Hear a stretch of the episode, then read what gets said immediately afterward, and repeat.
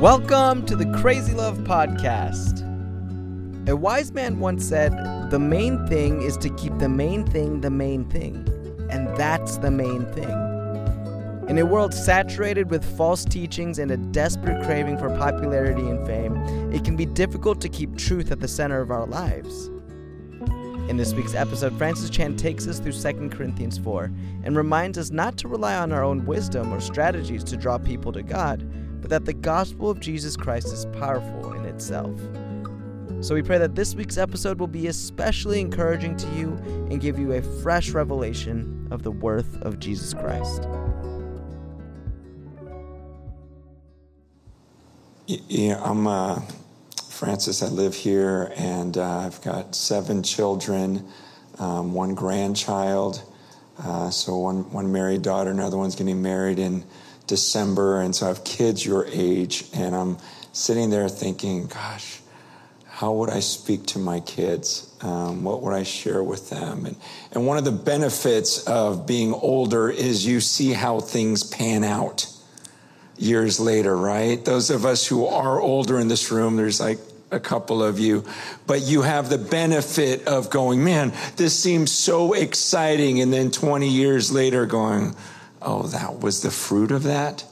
That was the result of something I thought was so great. You just get to see the, the seasons. And there's something about having your grandchild and, and, and the daughter that you saw her born and then now she's giving birth. And you, you just kind of see this flow. And meanwhile, as a pastor, and when you stay put, you know, at least I did for those 16 years, you, you just see life and you see people and you, and, and and you see what happens depending on sometimes your actions. And um,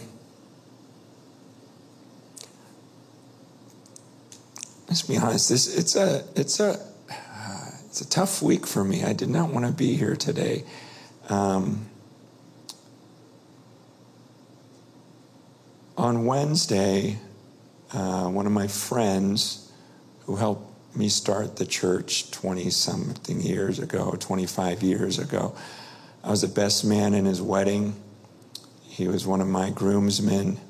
Um, LAPD guy. Uh, and on Wednesday, he, he killed himself.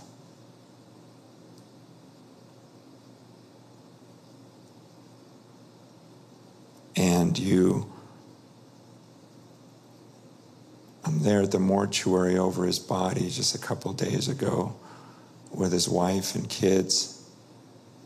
Uh,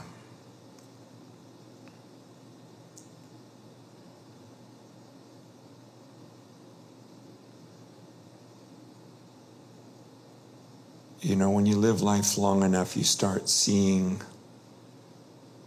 horrible things. And and you start to see how important depth is in a person. Um, and I think you mentioned like a, a shallow, surfacey um, type of Christianity that really isn't Christianity. Um,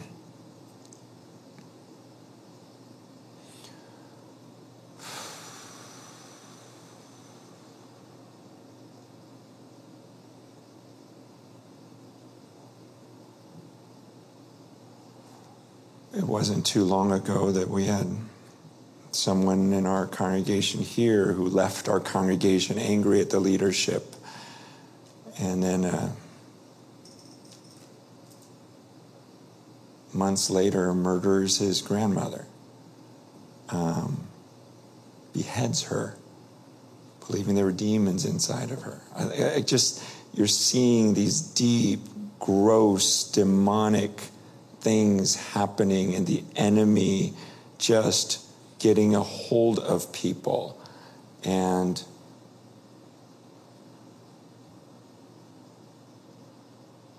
then I look back at all the cool things we did as a church back in the day and back in the youth group to get people to come and thousands of people showing up and um,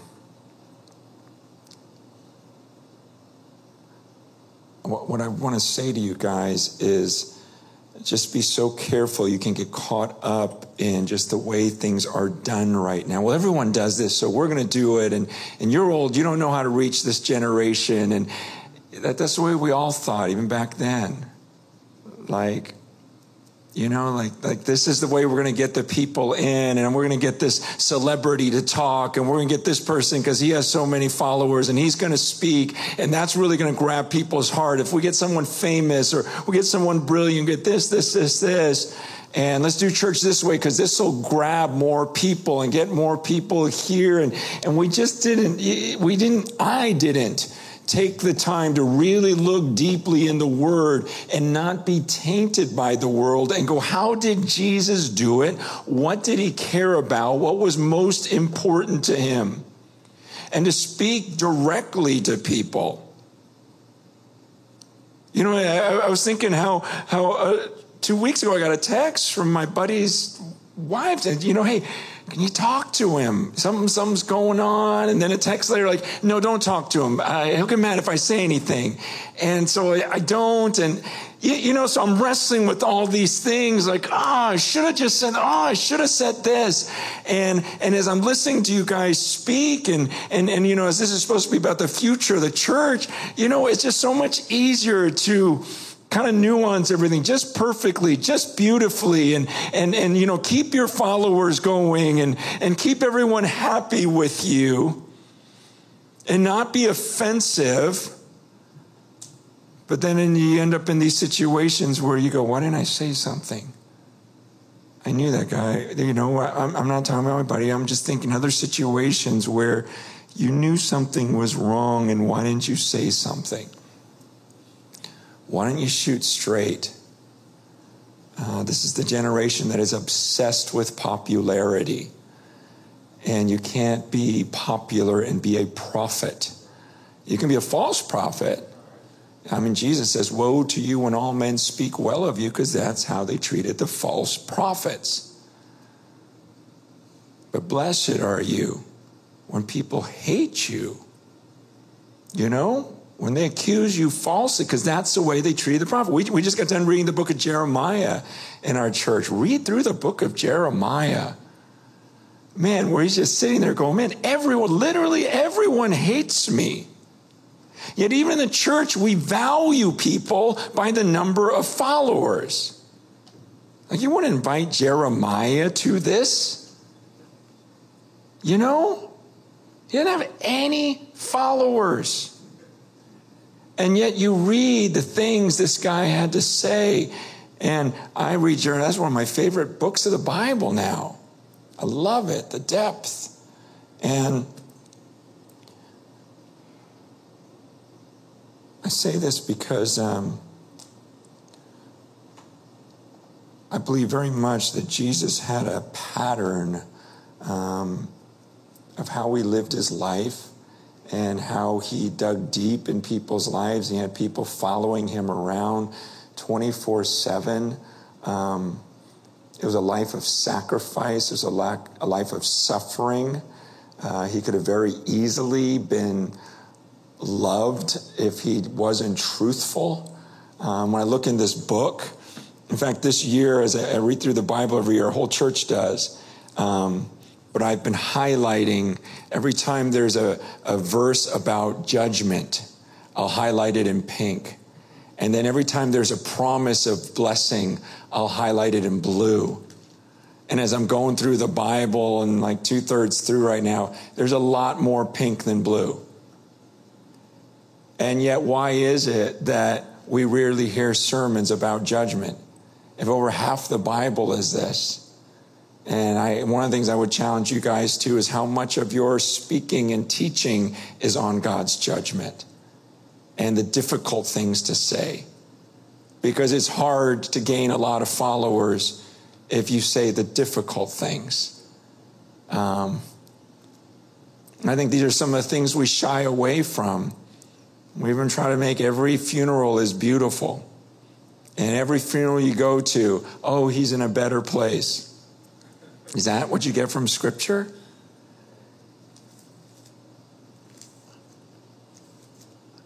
I was reading this morning, uh, this morning's reading was from Ezra 5 and 6 in 2 Corinthians chapter 4. And in 2 Corinthians chapter 4 and verse 2, he says, We refuse to practice cunning or to tamper with God's word, but by the open statement of the truth, we would commend ourselves to everyone's conscience in the sight of God. And even if our gospel is veiled, it is veiled to those who are perishing. In their case, the God of this world has blinded the minds of unbelievers to keep them from seeing the light of the gospel of the glory of Christ, who is the image of God.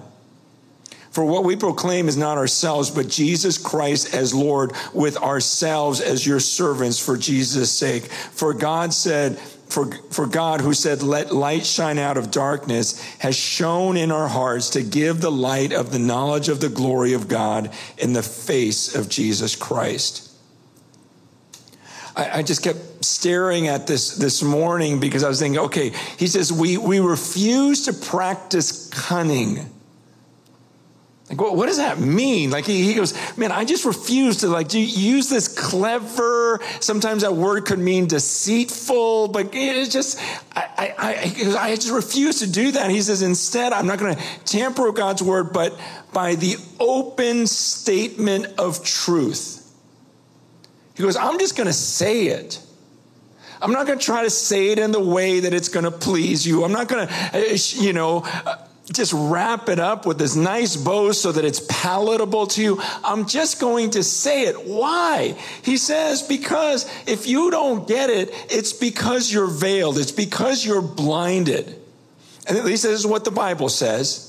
He says it's, it's because the God of this world has blinded the minds of unbelievers. And so when we say, okay, how do you reach this millennial generation? We've got to do it in a millennial. No, it's just an open statement of truth. There's not a cunning way to do it. You just say it. And everything depends on what you were talking about, the prayer that's gone into this. How do you get the blinders off an unbeliever when it says the God of this world has blinded the mind of it to keep them from seeing it? It says later, it says, God who says, let light shine out of darkness has shone in our hearts to give the light of the knowledge of the glory of God in the face of Jesus Christ. Something supernatural, something miraculous happened where God Himself, you can't do this. John 10, uh, I think it's 66 ish. Ah, is it that long of a book? Okay. Uh, I might be wrong. Um, I'm going to look it up. So I'm not making something up. No, it's John 6. That's why. Okay, sorry. Okay, John 6, 63. Um, it is the Spirit who gives life. The flesh is no help at all. The words that I have spoken to you are spirit and life. Okay, Jesus says it is the Spirit that gives life. The flesh is of no help at all. Paul in 2 Corinthians says, Look, I'm not going to try to use cunning to do this. I'm just going to lay it out because if you don't get it, it's because your, your heart is blinded by Satan. And God needs to shine a light in there. Uh, there's nothing I can do by my speech. That's why, in fact, he says in 1 Corinthians 2, he says, I resolve to know nothing except the cross and him, and, and, you know, except Christ and him crucified, because I don't want to diminish the cross of its power. See, whenever we use cleverness, whenever we think we're going to reach this generation by doing this, this, this, this, or some clever way, rather than prayer, fasting, and the Word of God Himself and the Holy Spirit filled person speaking, He says, then we're actually going to diminish. It's actually going to make it worse. Paul says there's a way I can diminish the cross of its power, and that's when I rely on my own eloquence or superior wisdom. I think I have a way to reach this generation. And what I've learned over the years, it's the same thing. that reaches every generation. X, Y, Z, it doesn't matter. It's the Word of God. And the reason why they reject it is because they are literally blinded. And our battle is not against flesh and blood. And we could waste a lot of time coming up with and arguing about what's the best fleshly strategy um, and that's why I've been so passionate about the church and this oneness that needs to take place in this church. I mean, we're not, and, and you know, earlier you mentioned, okay, he's in this house church reformation. It's, it's not that. I mean, uh, you can have a crappy house church. It doesn't matter where you meet. It's about these principles of, of, of when we are together, what is it like? Are we, are we, are we walking away deeply in love with Jesus, the person of Jesus? Are we truly deeply in love with one another? Because Jesus says if we become perfectly one, he says that'll work. If you become perfectly one, then the world will believe that I was sent by the Father that I was loved by the Father, that you're loved by the Father. It's when you become perfectly one. And so we're just trying to gather together and go, okay, let's, let's make sure that, that we're, we're, we're falling deeply in love with Him, deeply in love with one another, because He says that's what's going to reach. And the power is in this book, in this word. It it's not about a clever sermon. And so we rarely even have sermons. She's like, everyone is reading the Word of God because we want them alone with God. We're fellowshipping over the Word daily. That's what I can tell you. Everyone read Ezra 5 and 6 today. Everyone read 2 Corinthians 4. So I can get together with anyone and go, man, what do you think about this? Like, man, have we been trying to be too clever? Is there kind of, you know, and, and look at the, the Ezra 5 and 6 today was insane. I mean, that's when, when King Darius takes over. You know, that's when they told him you can't build the temple. And then suddenly, you know, the king saying, no, yeah, you can build the temple. In fact, we're going to pay for it. It's like, well, how does that stuff happen? Again, it's all supernatural. There's something else going on. I was struck a, a couple weeks ago when we were reading the book of Job, and that's just that weird book. It is a weird book. You have the story of Satan talking to God, right? And God's going, Hey, where you been? And he says, Well, I was walking around the earth. He goes, Did you see Job? He goes, Yeah. You know, they're having this conversation up here, right? And so all these things start happening. And what do you have? You've got Job and his three friends. They're down on earth and they're just going back and forth because these are like the wisest people on the earth, right? Those wisest people on the earth have no clue. They're not even close. They're not even close to figuring it out. There's this real spiritual thing going on. This is the reality of what's going on. And they're talking down at this level, going, Well, I think it's this. No, I think it's this. And they're arguing with each other, and they're all missing it. And God gets angry at them at the end. And I'm thinking, if they lived today, we would podcast them. They'd have so many followers, and yet they're all off. And I'm saying, God, I don't want to be one of those voices, God. I don't want to be one of those voices, and I have been. I've said a lot of things in confidence that were wrong. You know, as I was talking to these guys earlier before, you know, I was like, gosh, I remember. Uh, when I was young, they wouldn't let me talk. And that was so wise of them, you know? And uh, my youth pastor was like, Yeah, you know what? I know you think you have a gift of teaching, but, uh, you know, go clean the toilets, go, I mean, literally, clean the bathrooms after youth group, uh, pick up the chairs, you know, stack them up, vacuum the place. All right, all right, all right. Eventually, it's like, okay, you can disciple the freshman guys and I want you to treat them like they're your children and you just love them and you disciple them and you walk with them. And, you, you know, and I, I, told them about how uh, I was at this conference, I was speaking, and there was this other speaker that I really respected, this guy, Steve Farrar, and he had written this book called Point Man. And he heard me speak. He goes, You've got to write a book. You need to write a book. Can you send me, you know, stuff you've written? I was like, I haven't really written anything. He goes, well, these sermons you just gave, send me those. And I, I want to get you to a publisher. I want you to write. And so I send him all this stuff. I never hear back. And then I run into him a few years later and he's like, Oh, hey, Francis. I'm like, Hey. He goes, Oh, you know what? I never got back to you. I go, Yeah, I know. And uh, he goes, You know why? He goes, I found out your age. You're only 30? He goes, No one should write a book till they're 40.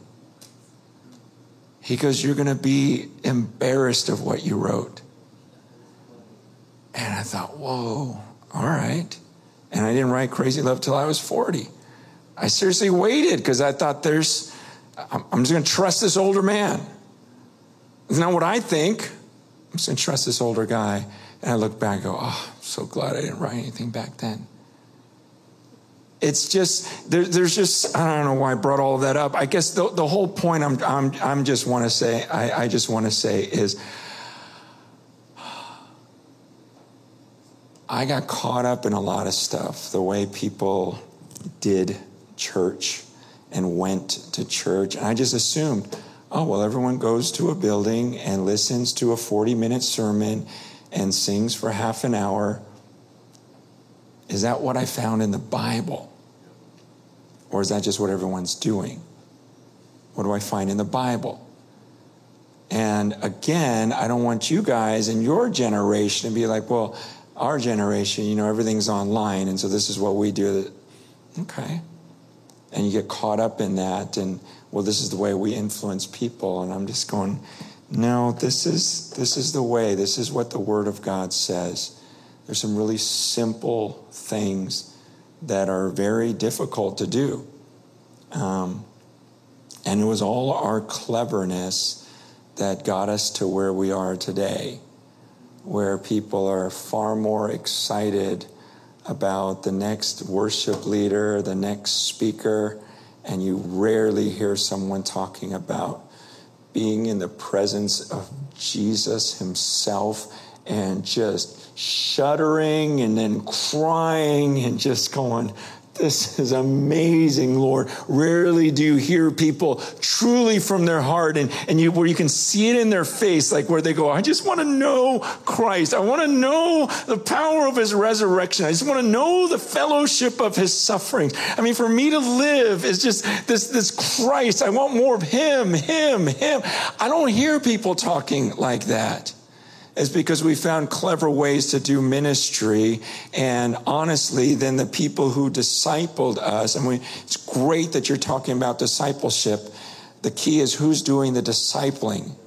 Is it someone where you look at them and go, here is a guy that is deeply in love with Jesus. He loves, you can just tell. I mean, we can tell. You can tell when someone's in love with his wife right? Or he just talks and says the right things. You can tell when someone is obsessed with their child, right? In the same way, you, you can tell when they're not so into their wives. You can tell when they're not really into their kids as far as loving them. They may like what they do or this or that, but you, you can just, we know how to spot true love. And I'm going, when's the last time you just spotted someone go, he really loves the person of Jesus, like the person of God, like he can't get enough of him. Even with church leaders, we're not looking for that anymore. We, we want someone that can fill a room and, and, and has that gift of, of, you know, speaking or leadership or, or something to move this, drive this thing forward. And do we even think, is he a lover of Christ? Because he's going to be making disciples.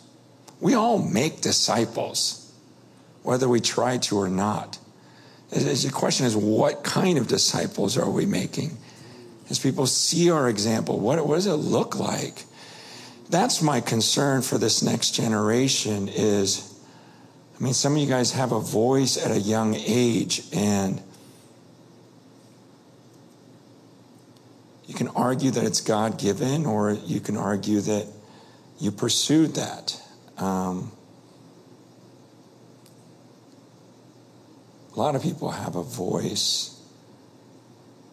And I would just say, be careful because there's a depth that takes time. It's like a foundation. And you can build this building bigger and bigger and bigger and bigger. But if that foundation wasn't cured and wasn't right, the bigger you build this building, the harder it's going to crash and the more people are going to fall. And I've seen this over and over and over again. That foundation of a person's character and depth of walk with the Lord and depth of humility was not there, yet they kept building, building, building, building. And then when it falls, it takes a lot of people down with him. And so I would just say, man, I know you're living in a generation that's like get rich quick, get big quick, get famous quick. Um, I just don't see that in the scriptures. Uh, it takes time, it takes pain, uh, it takes failure, and and a big platform isn't always the best thing or the wisest thing unless you're that sure of your own character.